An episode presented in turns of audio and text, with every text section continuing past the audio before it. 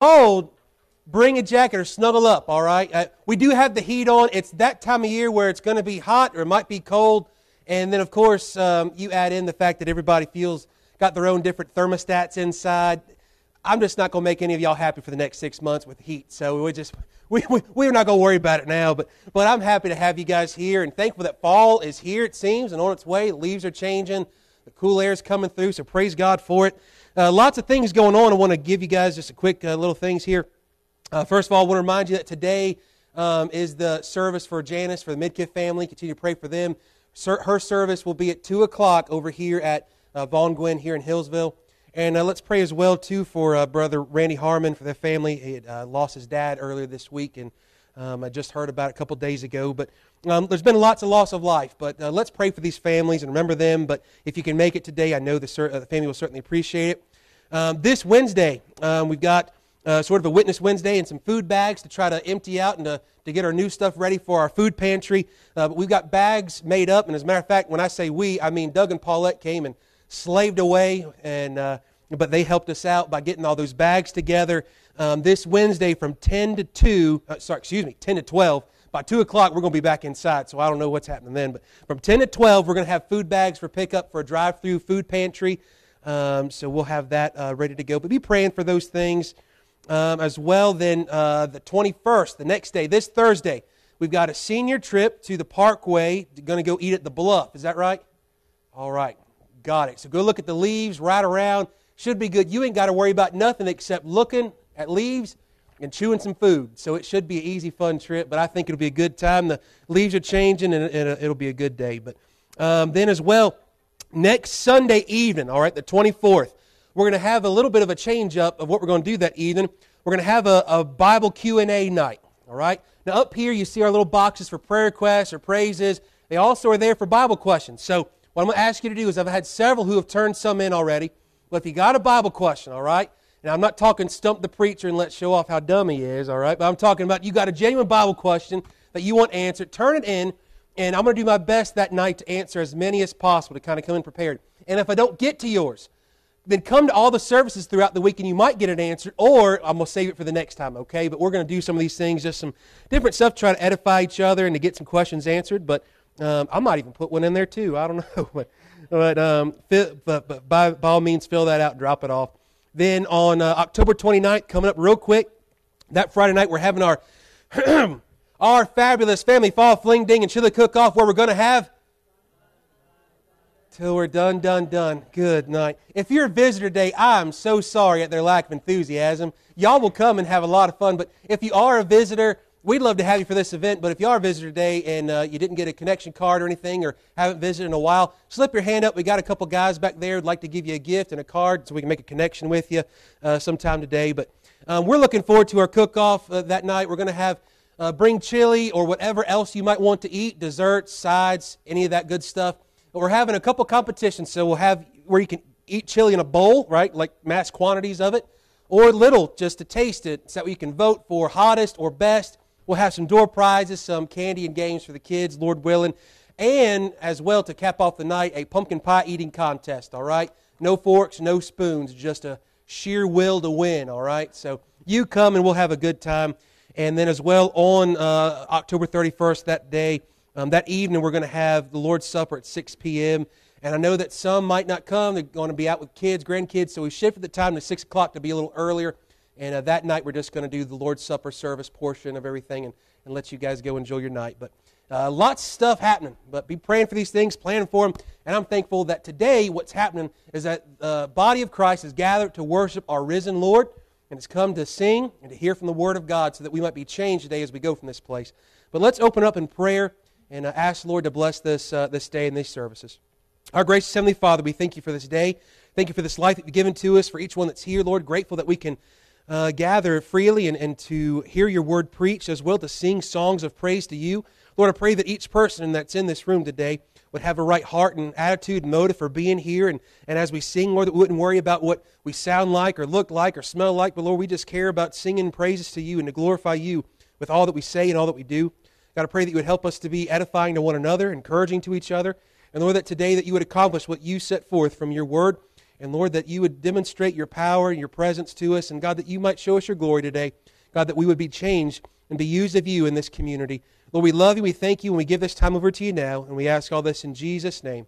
Amen. Well, good morning. If you're able, please stand.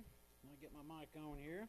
If you're able, please stand, and we'll begin our worship to the tune of There Is a Redeemer. 1 Corinthians 1:30 says, Christ Jesus has become our righteousness and sanctification and redemption. That's what we're going to sing about. There is a Redeemer.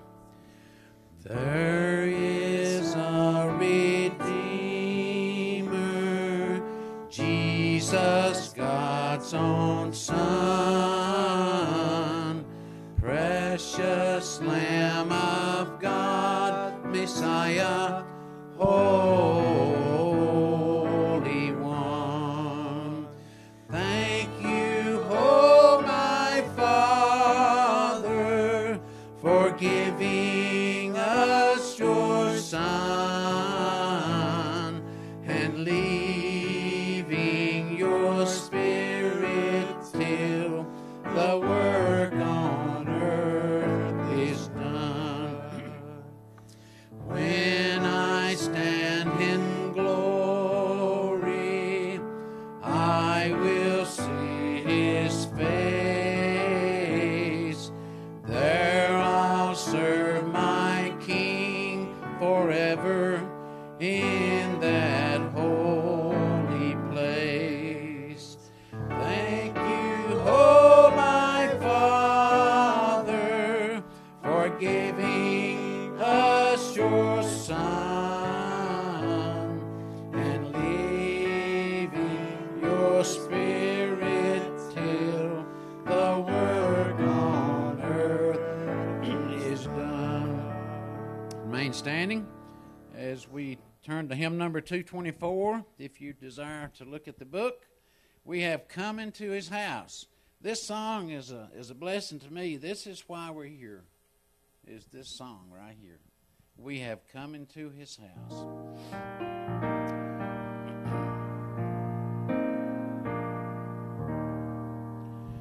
We have come into his house and gathered in his name to worship him.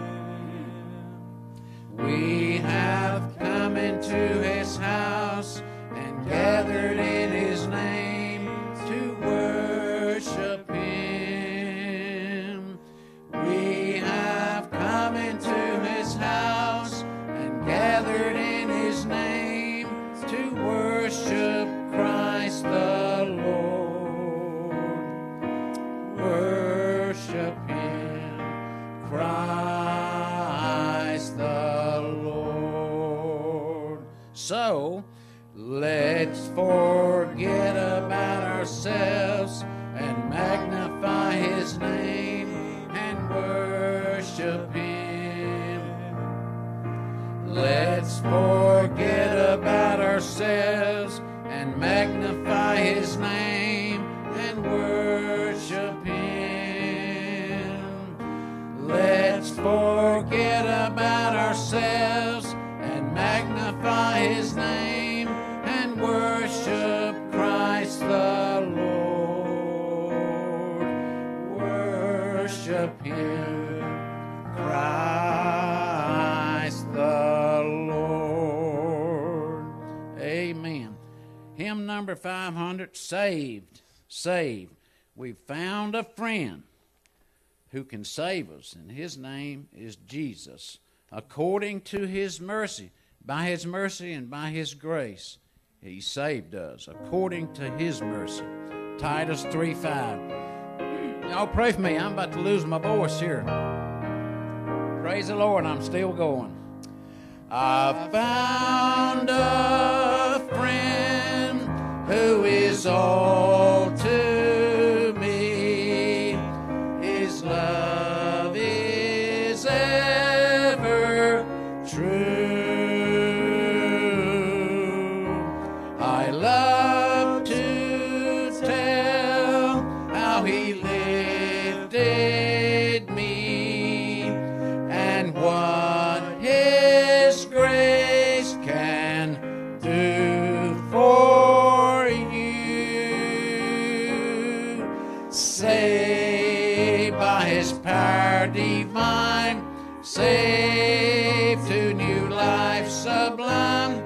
Life now is sweet and my joy is complete, for I'm saved, saved, saved. When poor and needy and all alone, in love he said to me, come on.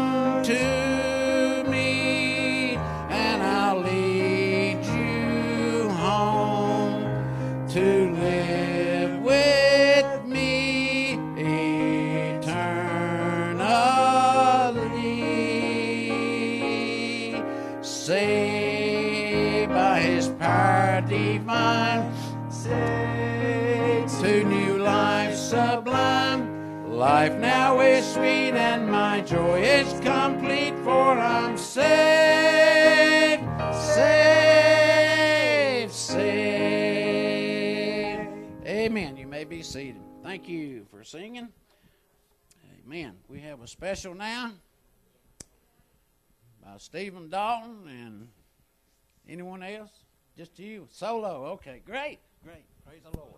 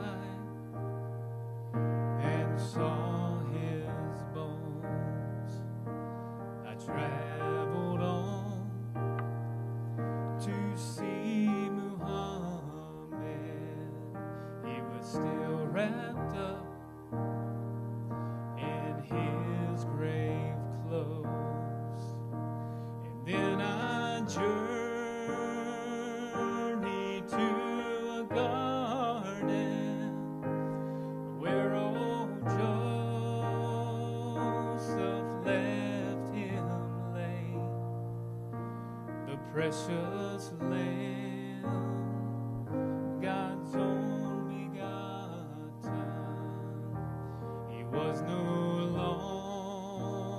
longer in that grave.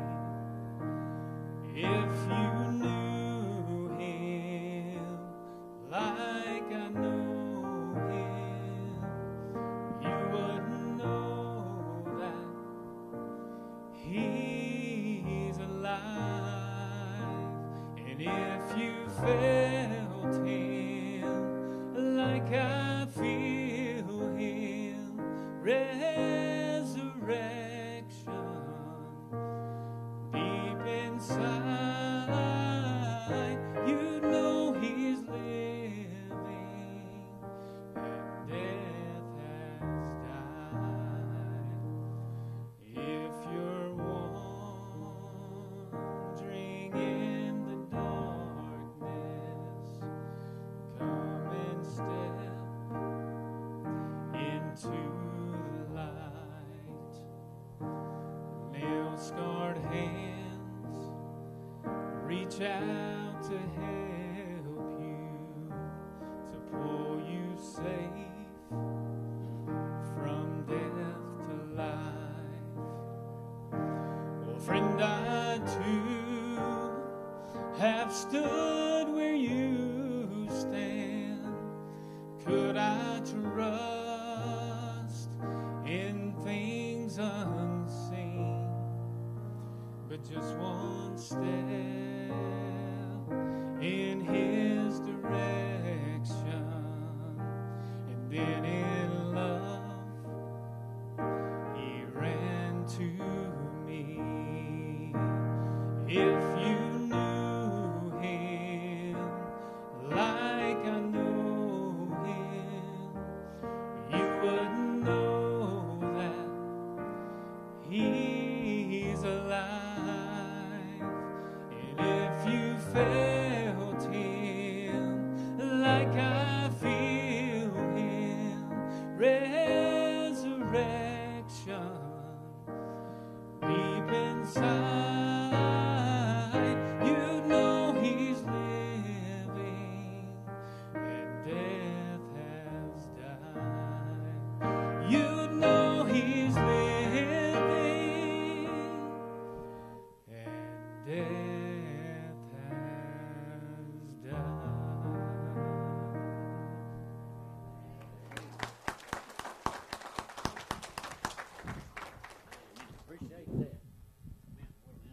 think that was. Okay, bow with me in prayer. And, you know, the Word of God says where two or more are gathered, there He be in the midst. Any two agree on any one thing, it shall be given. We have a lot of promises right there. So let's go to the one that can fulfill those promises. And pray with me in one mind, in one accord. Our Heavenly Father, we thank you, Lord, for this wonderful day you've given us. Thank you, Lord, for the opportunity to come into your house and, Lord, lift up the name of Jesus, worship our holy God. We pray, Lord, that you would, Lord, just bless in every aspect of the worship hour here today. You've already blessed in the singing. We thank you and praise you for that. We ask, Lord, you would touch our pastor and give him a power from on high, unction, liberty, clarity of thought and speech as he brings your message to your people here today. Help us, Lord, to be attentive and listen to what you've got to say through your man here today. We pray, Lord, that we'd not be hearers only, but doers. And, Lord, we pray that we would be obedient to your commands here today, and do what you would have us to do. And, Lord, we'll give you all the praise and honor and glory. And we ask, Lord, that you would just speak to hearts. And thank you for every heart that's here today. Change our hearts, Lord. Make us more like you in this hour and every day. For it's in Jesus' name we pray and ask all things. Amen. Okay. Please stand as we sing, "Oh, How I Love Jesus." An old song, but one that we know very well, and one that I love singing. I love to sing about loving Jesus because He has first loved us. 1 John 4:19. We love Him because He first loved us. There is a name I love to hear, I love to sing its worth. It sounds like music in my ear, the sweetest name on earth. Oh, how I love Jesus. Oh, how I love Jesus. Oh, how I love Jesus. Because He first loved me. It tells me of a Savior's love who died to set me free. It tells me of His precious blood, the sinner's perfect plea. Oh, how I love Jesus. Oh, how I love Jesus. Oh, how I love Jesus, because He first loved me. Amen. Thank you all. You may be seated. Now, probably for the most important part of the service is preaching God's Word. Let's give our pastor, whom we love dearly, a nice hand.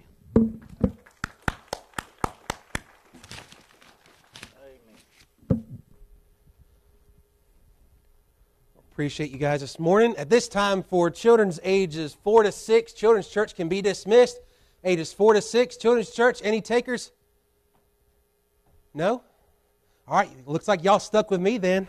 All right. All right. Take your Bible and turn with me to Galatians chapter number 2. Galatians chapter number 2 this morning. Appreciate the songs sung this morning, the truth from the specials to the hymns sung. And Lord, it's certainly been worship today. And your heart should certainly be filled this morning. But I thank each one of you for being here with us and being a part of it. I want to read for us Galatians chapter number 2, verses 15 down through 21. And we'll pray and jump right into these things today. Galatians chapter 2, verse 15 says, "We who are Jews by nature and not sinners of the Gentiles, knowing that a man," and pay attention, verse 16 is going to be the key today, "knowing that a man is not justified by the works of the law, but by the faith of Jesus Christ. Even when we have believed in Jesus Christ, that we might be justified by the faith of Christ, and not by the works of the law.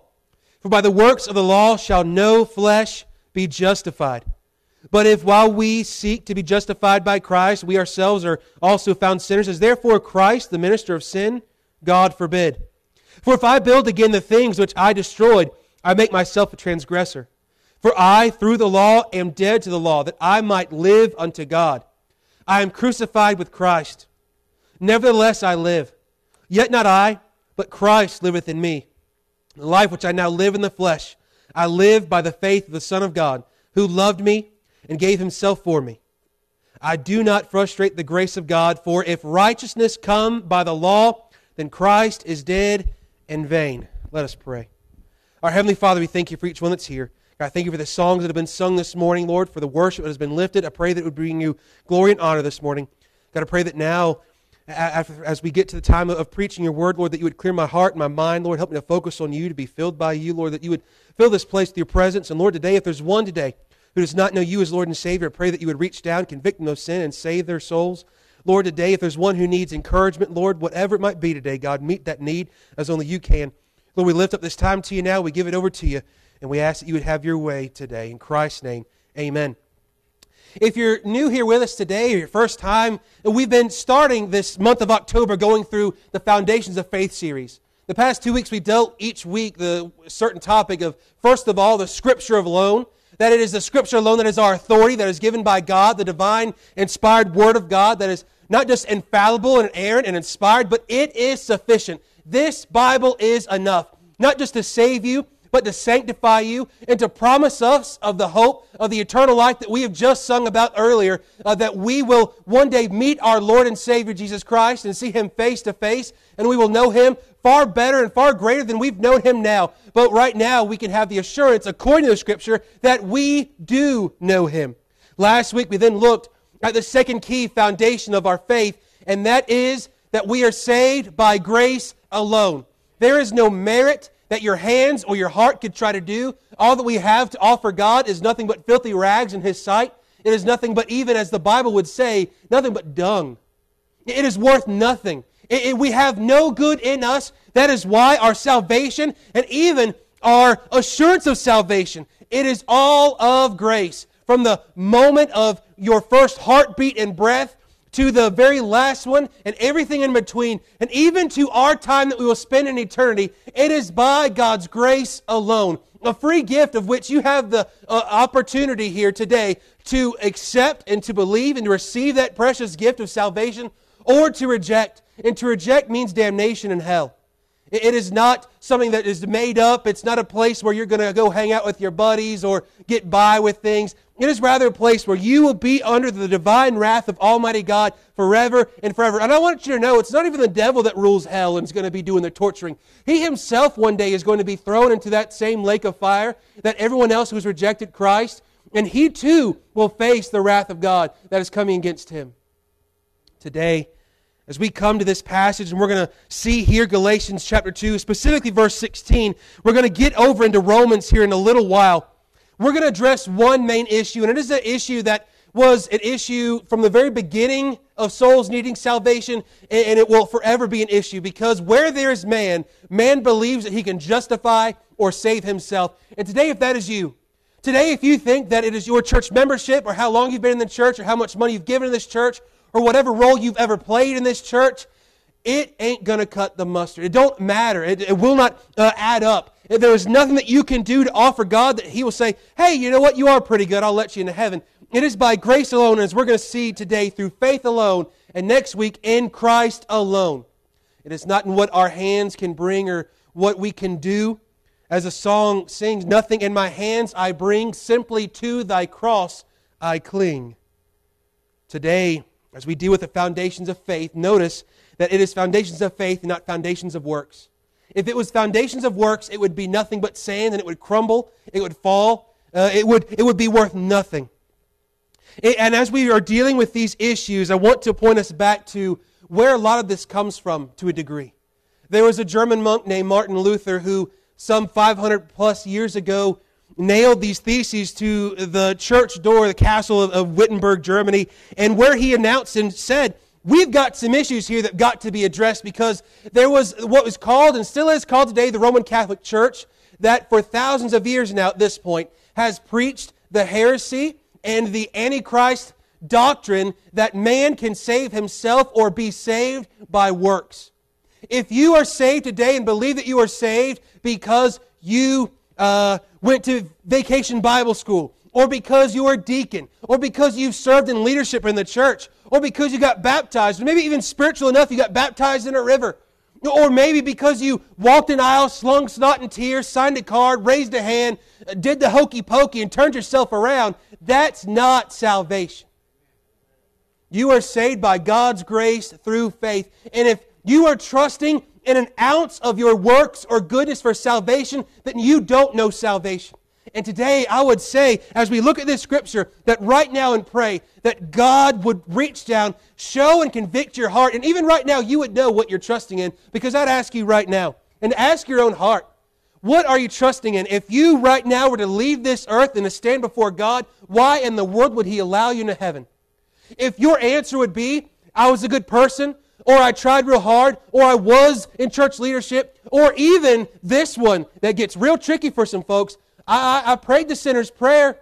If you got a sinner's prayer, point me to chapter and verse, because it's not there. What we find is weak, frail sinners who God says, come unto me, and they say, Lord, will you receive me by your mercy? It is simply by God's grace and mercy that we're saved. It's not by a magical potion, not by a magical prayer, not by a magical anything. It is by faith and sincere faith. Sincere faith in what Christ has done, not sincere faith in what I have done, not sincere faith of what the church says or what the so-and-so says or what I feel, because if your salvation is based upon your feeling, then you are in for a world of trouble. Because there's days that even the preacher right here before you doesn't feel all that saved. If I did, well, wouldn't that be great? Certainly, but you know what? It's not about our feelings, it is about our fact. And the fact that Scripture teaches that we are saved by the precious blood of Christ and Him alone. If we are saved by works, it is not ours. It is only the works of Christ. So in a sense, we are saved by works, just not ours. We're saved by Jesus' works, His death, burial, and resurrection, according to the Scriptures. And today, if you're trusting by faith in His works, then you are saved. Then you are able to know Him. And you are under the blood and have forgiveness and have a hope of eternal life. The sad reality, though, is that we're not just picking on the Roman Catholic Church or anybody else today, so don't get that wrong. I want to pick on us good old-fashioned Bible-believing Baptist churches who unfortunately have far too many in the pews who are yet still trusting in their works. There's a lot of people who want to hold on to their church membership but will never darken the doorstep just as long as their church membership can be put in their obituary. You might get it read that you were a member of so-and-so church when you have your service, but guess what? That's not going to get you into heaven. The preacher one day who preaches at your funeral service can't preach you there. As a matter of fact, it was a Catholic church that taught you can maybe get some extra merit and get preached in there, get bought in there. It don't work that way. You do get bought, but it's not by your hands. It's not by your works. It's not by your money. I have nothing that I can offer God that could save my soul, but He has everything to offer me, and it's only through Christ. Today, the immediate context of this book of Galatians, the Apostle Paul is writing to the church of Galatia. They are a saved church and saved people, but the issue that has come about is that there are those who are teaching a false gospel, this heresy that they can be saved by outside of just faith alone, that it's faith plus their works, their goodness, their keeping of the law, their wearing the right clothes, saying the right things, and unfortunately, that's the testimony of many who claim to be a Christian. And if that is your testimony, then you, my friend, are not a Christian. You must be born again. And today, by the end of the day, it is my prayer and my heart and my hope that according to the Word that you would be convicted and trust and know for sure before you walk out those doors that I am saved because I have put my trust in Jesus. I am totally dependent upon Him. We are born, as we've already addressed last week, dead in our sins and trespasses. I need Him to save me. I need Him to quicken me. I need His grace. I need to put my trust totally upon Him alone. The immediate context found here in verse 16 of what we're dealing with, knowing that a man is not justified by the works of the law, but by the faith of Jesus Christ. Even we have believed in Jesus Christ that we might be justified by the faith of Christ and not by the works of the law, for by the works of the law shall no flesh be justified. Three times in this verse we've got, you are not justified by works. We're going to deal with that means. You say, well, this is simple. Well, if it's so simple, then why do we have so many people who claim to know Christ and yet would say, I'm saved because I did blank? That's not right. If I can say anything about my salvation, it is, I'm saved because I am a sinner and trusted Christ, and He's done the work. He's bought me. He's redeemed me. He's forgiven me. He's sealed me. That's it. It's not me. The only thing that you and I can offer in our hope of salvation is the fact that we have sin that needs forgiveness and saving. All we've got to offer is nothingness. Now, here I want to turn your attention back to to chapter number 1, verse number 6. Here he opens up the letter and he says, I marvel that ye are so soon removed from him that called you into the grace of Christ unto another gospel. The word gospel is good news. The word gospel here is dealing with the work of Christ, which is that he came, he lived and fulfilled the law, and he died upon the cross, where he suffered and died for you and in my place and in your place. And he not only paid the price for our sins, but became our sins. He who knew no sin became sin, that we might be made the righteousness of God in him. Not only did he die on that cross, but he was, as was just sung a little bit ago, praise the Lord for that truth, that he was put in that grave, but he is not there. He is risen, so that you too one day might rise and be glorified and to know him and to have hope of eternity. That's our hope when we leave this world. And it's not a hope, so salvation. It's a hope and trusting in him. It is not that, well, I hope I'm saved, as those who put their works in. Because if you're basing salvation upon works, you have no assurance. You only have, well, I hope so. I'm just going to leave it up to God to sort it out. If you leave it up to God to sort this out, every one of us would be in hell today. But guess what? It's by his grace and mercy. It is offered to you his Son. And if you trust in him by faith, you shall be saved. It's a Bible promise. Verse number 7 then tells us in chapter 1, which is not another, but there be some that trouble you and would pervert the gospel of Christ. But though we or an angel from heaven preach any other gospel unto you than that which we have preached unto you, let him be accursed. And look at verse 9. As we said before, so say I now again, if any man preach any other gospel unto you that ye have received, let him be accursed. Now he says it a couple times. If God says it once, he means it. If he says it twice, he's wanting you to understand this is important, especially back-to-back verses here. The key that he says here is if there is another gospel preached, let that preacher be accursed. But the idea as well is those who believe that gospel will also themselves be accursed. The sad reality is that today we have more accursed preaching behind pulpits because it's not coming from the Word of God. It is not preaching Christ alone. It is not preaching faith alone. It is not preaching grace alone. It is not even for the glory of God alone. It is for man's applause, man's opinion, and it is for man's ideas and all of these things. If furthermore, the preacher today who is preaching that you can be saved, if you're really sincere or as long as you try real hard, that man is accursed. Furthermore, I would say he needs to be born again. The other thing I would say is this, that those of you today who have bought into that today, right now, you would be considered accursed, but that curse can be broken by trusting in Jesus right now. Not waiting for an altar call, not waiting for me to ask you to raise a hand or to sign a card or any of those things, because I'm not going to ask you to do a thing, because if you're serious about salvation, you already know it, and you don't have to do a thing except cry out to God, and it's that simple.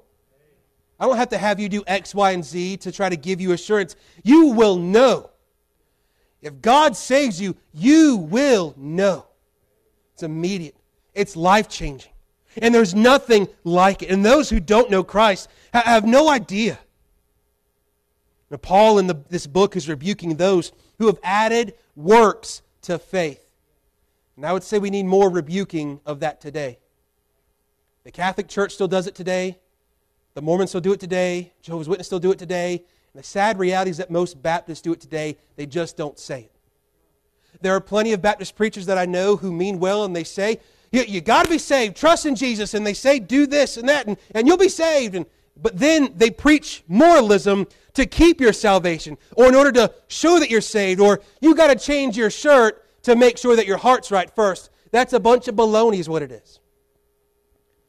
If I try to change my heart from the outside in, nothing's ever going to get changed except for your change of clothes. That's it. You can get baptized 8 ways a Sunday and you'll just come out a wet sinner still not knowing Christ. You can join every church in the Carroll County and still be as lost as can be. What we need is not a false gospel. What we need is not our works. What we need is to trust in Jesus. If what you believe about that cross that's hidden behind that old thing is this, that if we trust in what He has done there, then it is enough. The cross is enough. We don't need anything else. To add to what Jesus has done is to say that we contribute anything to our salvation, and that is not the case. False gospel of the day is faith plus law here for the Galatians. There are those who are what would be called Judaizers, who are coming in and saying, trust Jesus because He was God in the flesh and He died and He rose again. We believe that. But you also have to conform to the law. I want you to know, I'm looking at a room full of a bunch of lawbreakers, you bunch of heathen. And you're looking at one too. I know that 85% of y'all, and I'm just guessing here, I don't know the statistics, we haven't done the poll yet. Most of y'all probably broke the speed limit on the way in here, right? I live about 1/3 of a mile away from the church. I know I did. I wasn't even running late. I just did it because I could. And I shouldn't have. Y'all okay with that? I hope so, right? We're on the same playing field here, okay? Let's not think anything, all right? Now we sin, we do that which is wrong, we break law. Why? Because we are natural law breakers. We are natural sinners. As said last week, we're not sinners because we sin. We sin because we're sinners. And there's the little difference there. When we look at this, the Judaizers were requiring new converts to keep the law, which no man could do. If there were Judaizers today, it would not just be found in the Catholic Church. They would be found in most churches that have Baptist on their front door sign. I'm afraid that I know many of people who have been hurt by well-intentioned people who have preached that, yeah, you got to trust Jesus, but the moment you sin, you must be lost now. You must not have ever had it. Or you're too far gone for Jesus to save you. Or you got to keep doing X, Y, and Z to keep your salvation. If I could keep my salvation, that means I could earn my salvation, but I can't earn it. Therefore, I can't keep it. It has to be all of Christ and by trusting in Him alone. That's what faith is. Now, faith here, we see, though, that real faith will produce real works.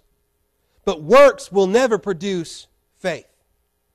Works just produce a false assurance, a false conversion. Works say, hey, look what I did. I checked off my spiritual boxes, therefore I must be right in the sight of God. And yet man has tried to do that forever. As a matter of fact, you can go back to the very first sin, Adam and Eve. The first thing that they do when they realize that they've sinned and that God is coming to meet with them is they look at each other, realize they're both naked. Now, they've been naked the whole time, but now their eyes are open because of their sin. And the first thing they do is they put on some clothes. And they don't go to Walmart for it. They grab some fig leaves and they cover themselves up. It's what A.W. Tozer called fig leaf religion. It is that they say, I'm unclean before God. I'm unclean before you now, and we weren't a minute ago, so what happened here? I'm naked before you, which means I'm naked before God, and He's coming. That means I've got to do something to cover myself up. And it did not work. And it still doesn't work today.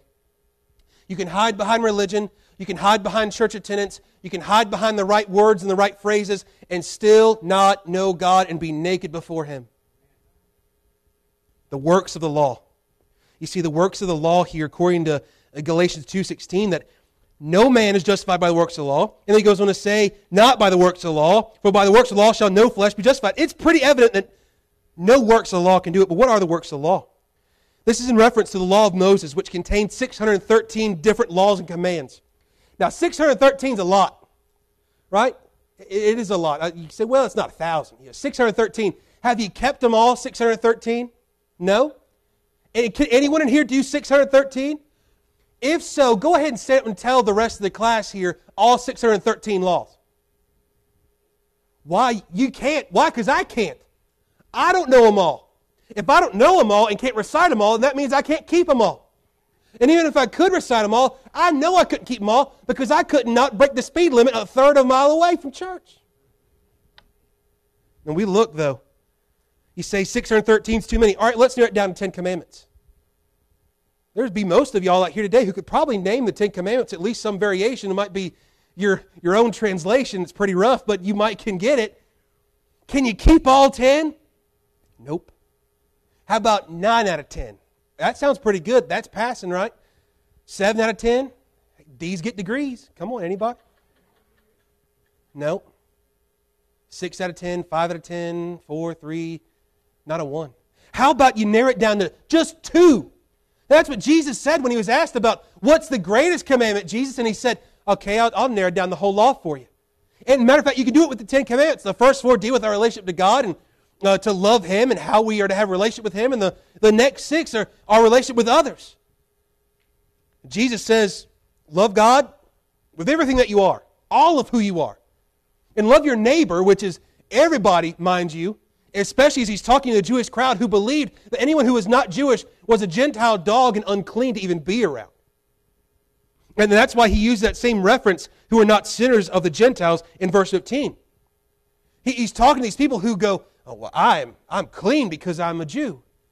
He says, and we're going to see it in Romans, there's none righteous. There's none who can say, I've got it made and I must be right before God because I am this or that or the other.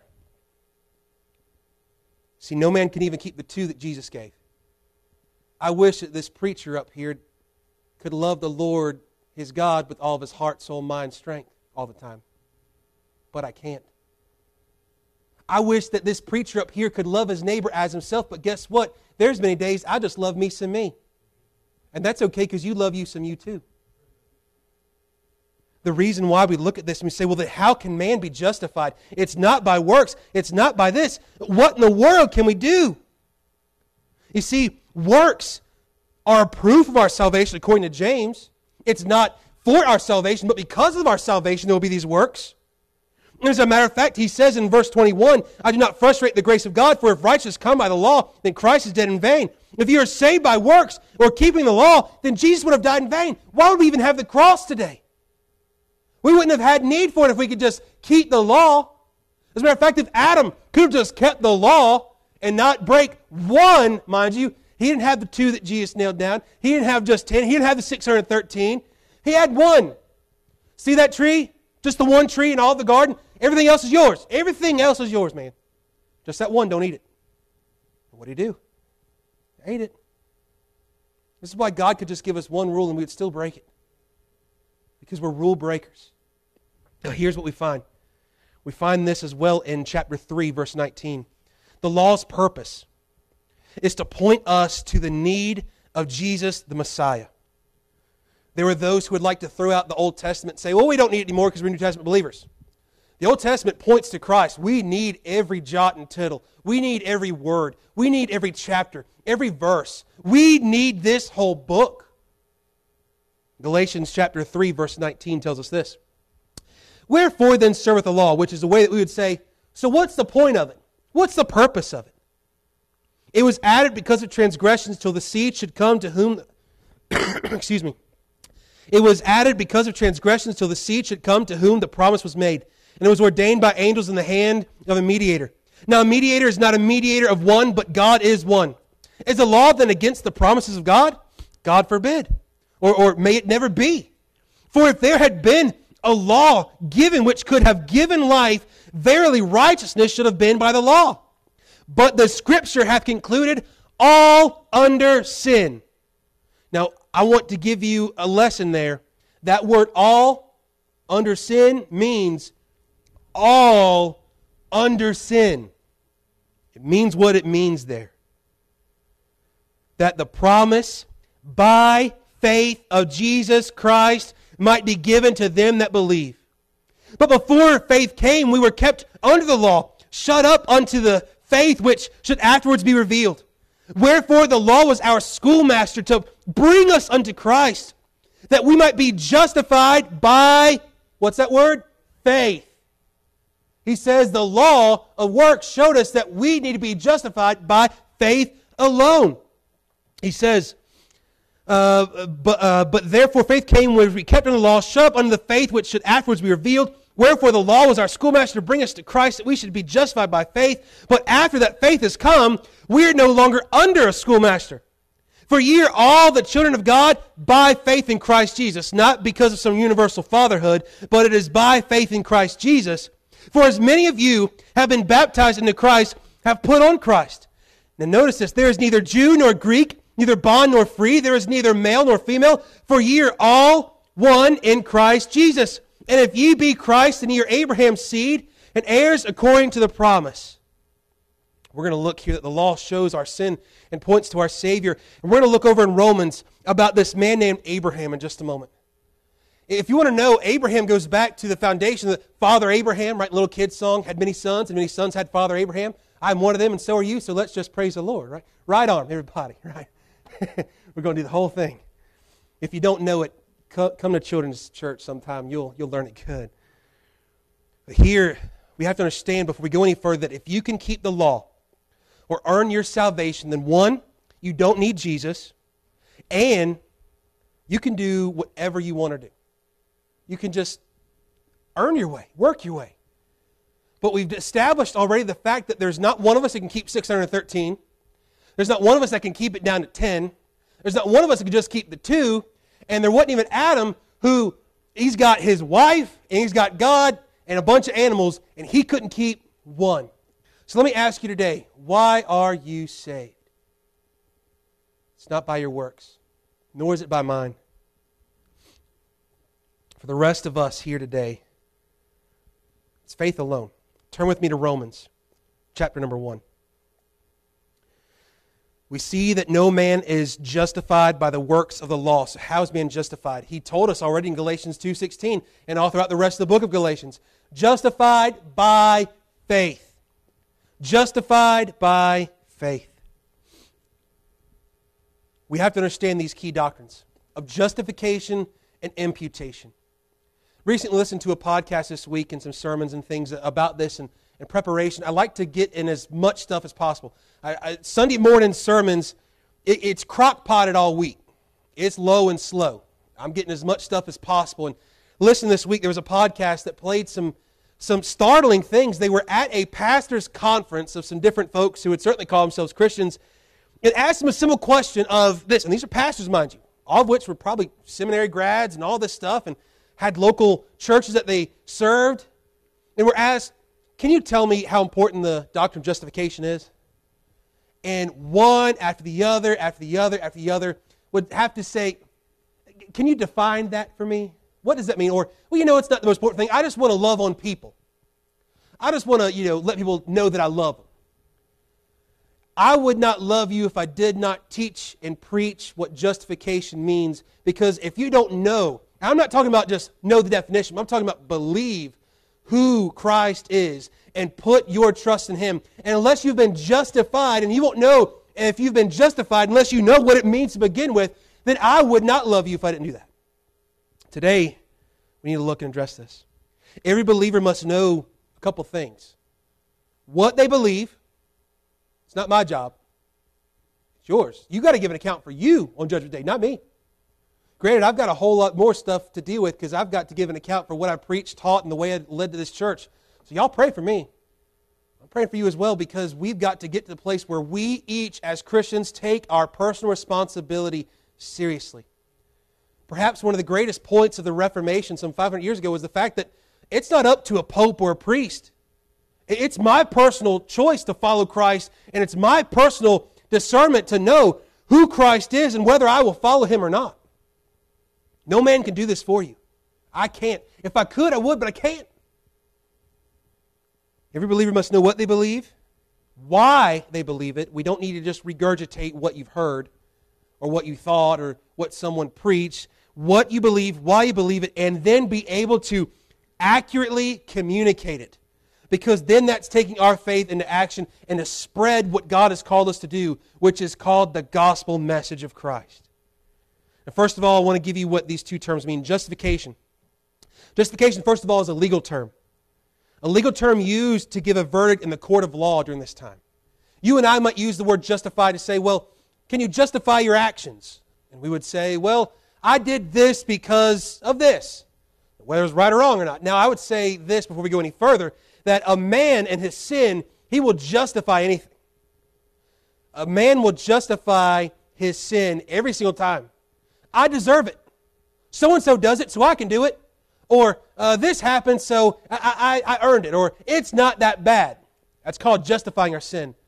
We can't justify our way to heaven by saying, well, God, I was good enough. Or you remember that time I went to Christmas service and I even went to Easter that year?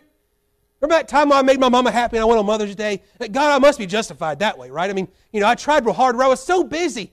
I was working. I just didn't have time for church. But, you know, I believed in you and all. And he will say, depart from me. To be justified means, according to Scripture, to be declared righteous or not guilty. Right now, those who are not in Christ, if they were to stand before Him in a courtroom, when we were without Christ, before knowing Him, before our salvation, the gavel would have came down and we'd have heard, guilty, guilty, guilty. For every one of us without Christ, it is not just so guilty that, you know, we can maybe get on probation and try, like others would say, but rather it's guilty and the punishment is death. The Bible says, for the wages of sin is death, but the gift of God is eternal life through Jesus Christ our Lord. To be declared righteous or not guilty, that's what everybody is looking for. But guess what? We have no righteous merit of our own, and we have no way to make ourselves not guilty. It would be like trying to clean up a crime scene with bloody rags themselves or oily rags. It's not going to happen. It's just going to smear and make things worse. Then we have the doctrine of imputation, which is unfortunately forgotten. It goes right along with justified.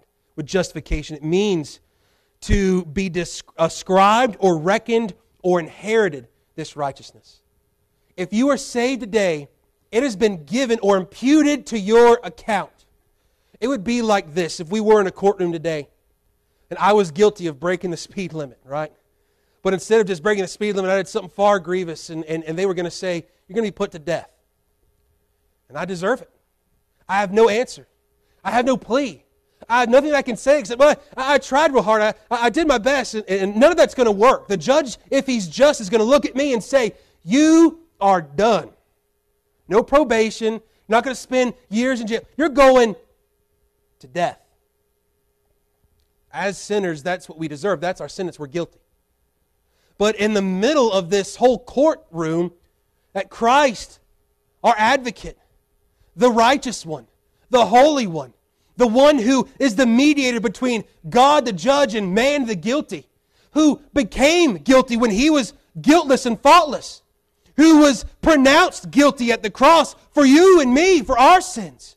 That on that cross, it was not just that Jesus died for our sins, but that our sins and the sins of all of eternity and the wrath that was placed upon sinners accordingly and justly and rightly was then imputed to Him.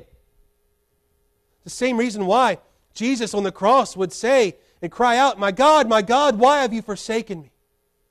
And that dark time upon the cross, as Jesus is literally becoming our sin, that our sin has been imputed to Him. So what happens at salvation? His righteousness is imputed to us. It goes on our account. Right? Your record as a sinner, your record as wicked and vile and dead in sins and trespasses, it's been thrown out the books.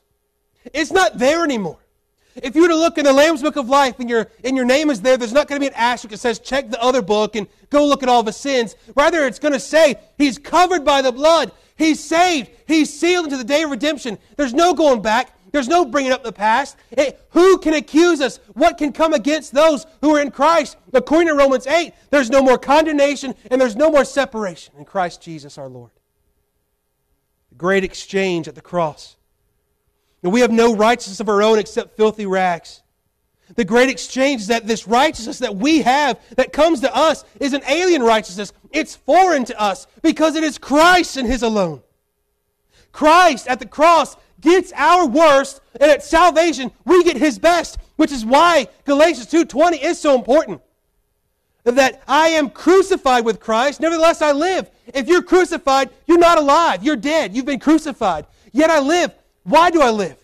I live by the faith of the Son of God who loved me and gave himself for me. Today, know that Christ loved you and gave himself for you so that you might be born again, so that you might be saved, not by your works, not by fulfilling the law because you can't do it, but by trusting in what he's done. And he says, don't change this to come to me. Don't do that to come to me. Just simply come unto me. And I'll take all of the bad that you are. I'll take all of your sinfulness. I'll take that stain. And I'll give you a robe of righteousness of which will never come off.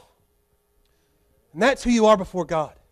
Today, if you're saved, that is who you are before God today, and there is no changing that fact. William Gurnall writes, "We are justified, not by giving anything to God, what we do, but by receiving from God what Christ hath done for us." We don't have a blind faith, mind you, either. Faith sees. But faith sees with spiritual eyes because they've been spiritually open, because this person has been born again. What was dead is now alive. You don't see if you're dead. You're just dead. When you've been made alive in Christ, boy, do you ever see. And you have a spiritual sight that you can see Christ. You can see His goodness. You can see His grace. You can experience His mercy. You can experience all of who He is by His grace through faith in Him alone.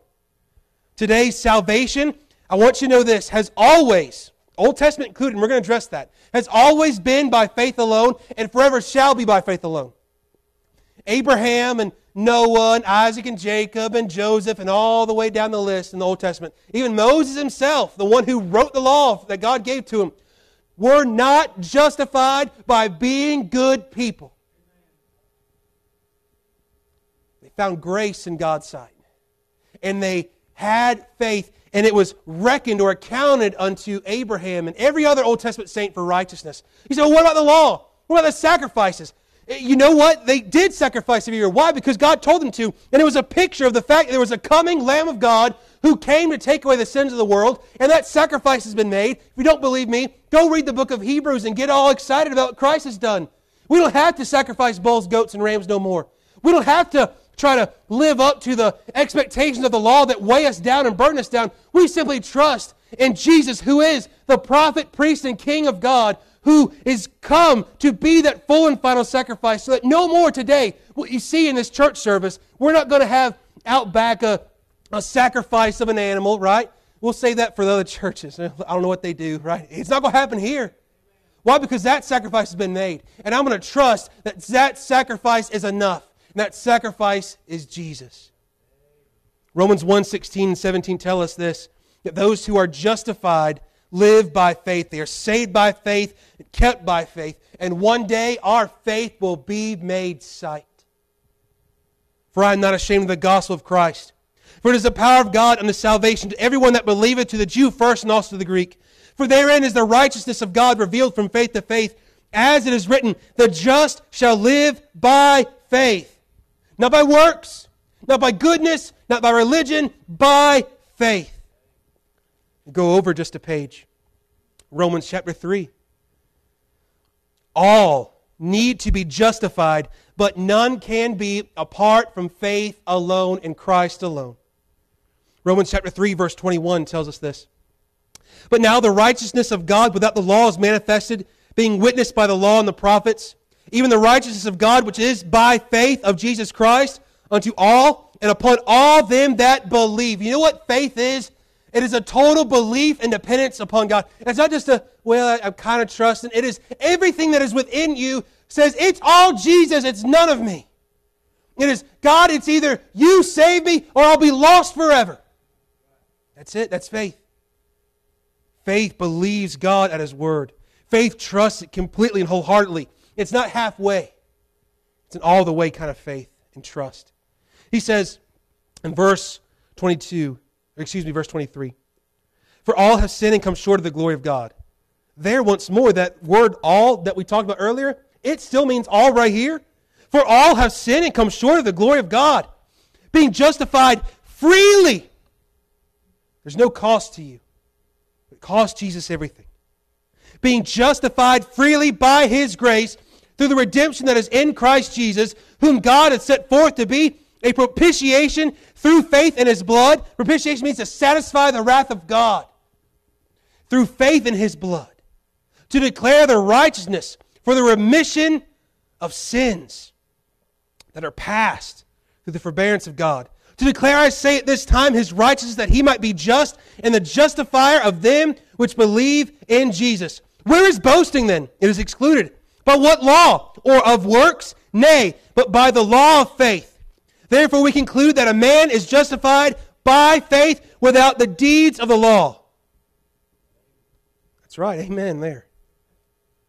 He says, is he the God of the Jews only? Is he not also the Gentiles? Yes, of the Gentiles also. Seeing it is one God which shall justify the circumcision by faith and uncircumcision through faith. That means Jew gets saved by faith, Gentile gets saved by faith. It's never been by the law, it's never been by the works, it's never been by goodness. It is by faith alone. Do we then make void the law through faith? God forbid, yea, we establish the law. Romans chapter 4, verse 16. Abraham and every other Old Testament or New Testament saint is saved the same way. By grace alone, through faith alone, in Christ alone. You say Jesus didn't come in the Old Testament. Guess what? He was very much there, and he was very much promised. And they were waiting every time, once a year, when that high priest had to go in and to sacrifice and to make that on the Day of Atonement. You know what they were looking forward to? That scapegoat to come, that final sacrifice to come. They were looking forward to the day that the last drop of blood has been shed, and the last blood has been shed, and it was not shed by an animal, it was shed by God in the flesh, Jesus the Christ, crucified upon Calvary's hill for you and me. Will you keep trusting in works? Will you keep trusting in bulls and rams and goats? Will you trust in your goodness, or will you trust in what Christ has done in his shed blood? There is no other option but that. It says in verse 16 of chapter 4, therefore it is of faith, that it might be by grace, to the end of the promise might be sure to all the seed, not to that only which is of the law, but to that which is also is of the faith of Abraham, who is the father of us all, as we talked about in Galatians already. As it is written, I have made thee a father of many nations, before him whom he believed, even God, who quickeneth the dead, and calleth those things which be not as though they were, who against hope believed in hope, that he might become the father of many nations, according to that which was spoken, so shall thy seed be. And being not weak in faith, he considered not his own body now dead, when he was about 100 years old, neither yet the deadness of Sarah's womb. He staggered not at the promise of God through unbelief, but was strong in faith, giving glory to God. Wouldn't that be nice to be said about us? And being fully persuaded that what he had promised, he was able also to perform. And therefore, notice this word, it was imputed to him for righteousness. Now it was not written for his sake alone that it was imputed to him, but for us also, to whom it shall be imputed, if we believe on him that raised up Jesus our Lord from the dead, who was delivered for our offenses and was raised for our justification. Salvation is by faith alone, nothing more, nothing less. How do I know? Chapter 5, therefore, being justified by faith, we have peace with God through our Lord Jesus Christ, by whom also we have access by faith into this grace wherein we stand and rejoice in the hope of glory. Today, are you justified? Are you justified in the sight of God? Not by your good works, not by your merit, not by the law, but are you declared righteous today? Not guilty. Not guilty. But when Christ looks at you, when the Father looks at you, what he sees is the blood of Jesus, who has covered your sins, and you have trusted him, and you are wearing his righteousness, clothed in it. Position, it's who you are now. Today, if you died in this moment, which we don't know what a day will bring, by the way, and that's no scare tactic. People die every day. Today, what's going to get you into heaven? What's going to get you to know the Lord? What's going to get you into that eternal home and rest? It will not be a thing that you do. It will be simply by the works of Christ, by faith in him. Today, would you be guilty? Would you be innocent? Today, those of you who are saved, I would say this, and I would ask you this, where is your faith? To those of you who are saved today, It is not enough that we just simply trust God to save us, but it's that we trust God in every moment, that we walk and live by faith. Why? Because it's walking and living by faith that we have peace with God. Isn't that what you're looking for? Isn't that why we're here? We want peace with God. It's what everyone's searching for. It's through faith alone. How about having grace and somewhere to stand? It's by faith. How about being able to rejoice in the hope of in who God is? It's by faith. Today, the message is real simple. If you don't know Christ today, trust Him. Put your faith in Him and He will save you. If you need help, if you got questions, meet me right down here and I'll take the Bible and show you. Hang around afterwards. I ain't going nowhere. Get it right today. Today also, though, the answer is the same. If you're saved, trust Christ. Put your faith in Him alone. For by grace you're saved through faith, not of works, lest any man should boast. Today, if we have anything to boast in, it is simply in the cross of Christ. What will you boast in? What will you trust in? Are you saved today? Let us all stand. Today we come to a time of invitation. If you need the Lord, this altar's open. You don't have to wait for music. If you need to be saved, you don't have to wait or do anything except for simply cry out to God and He'll save you. Today, if you are trusting in Him, but you just need help, if you need encouragement, if you need strength today, come find it by putting your trust in Him right here at this old-fashioned altar. This altar's open. As the piano plays, would you come today?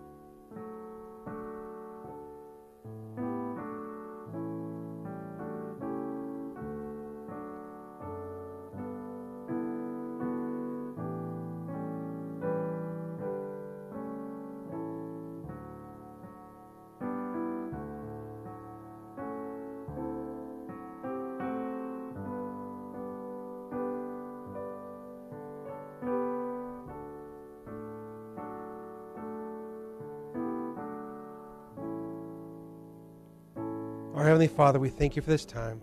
I thank You for each one that's here. Thank You for Your word. Thank You for the songs lifted. God, do a work in each heart as we go from this place, Lord, that You would be glorified in us and through us. Help us to have our faith strengthened in You and in You alone. In Christ's name, amen. Okay, we'll close out the worship hour by the tune of How Great Thou Art, hymn number 147. How Great Thou Art. Then sings my soul. Thou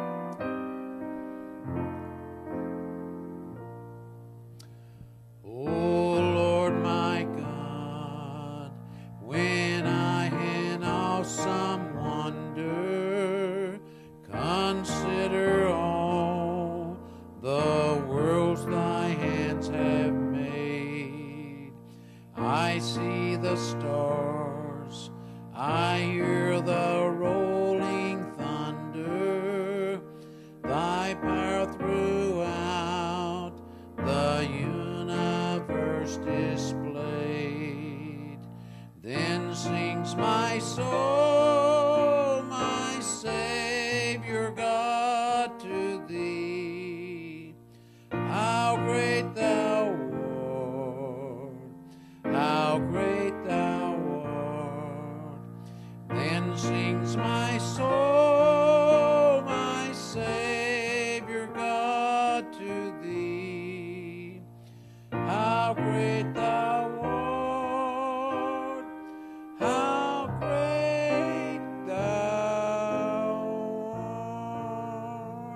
said amen, you're dismissed.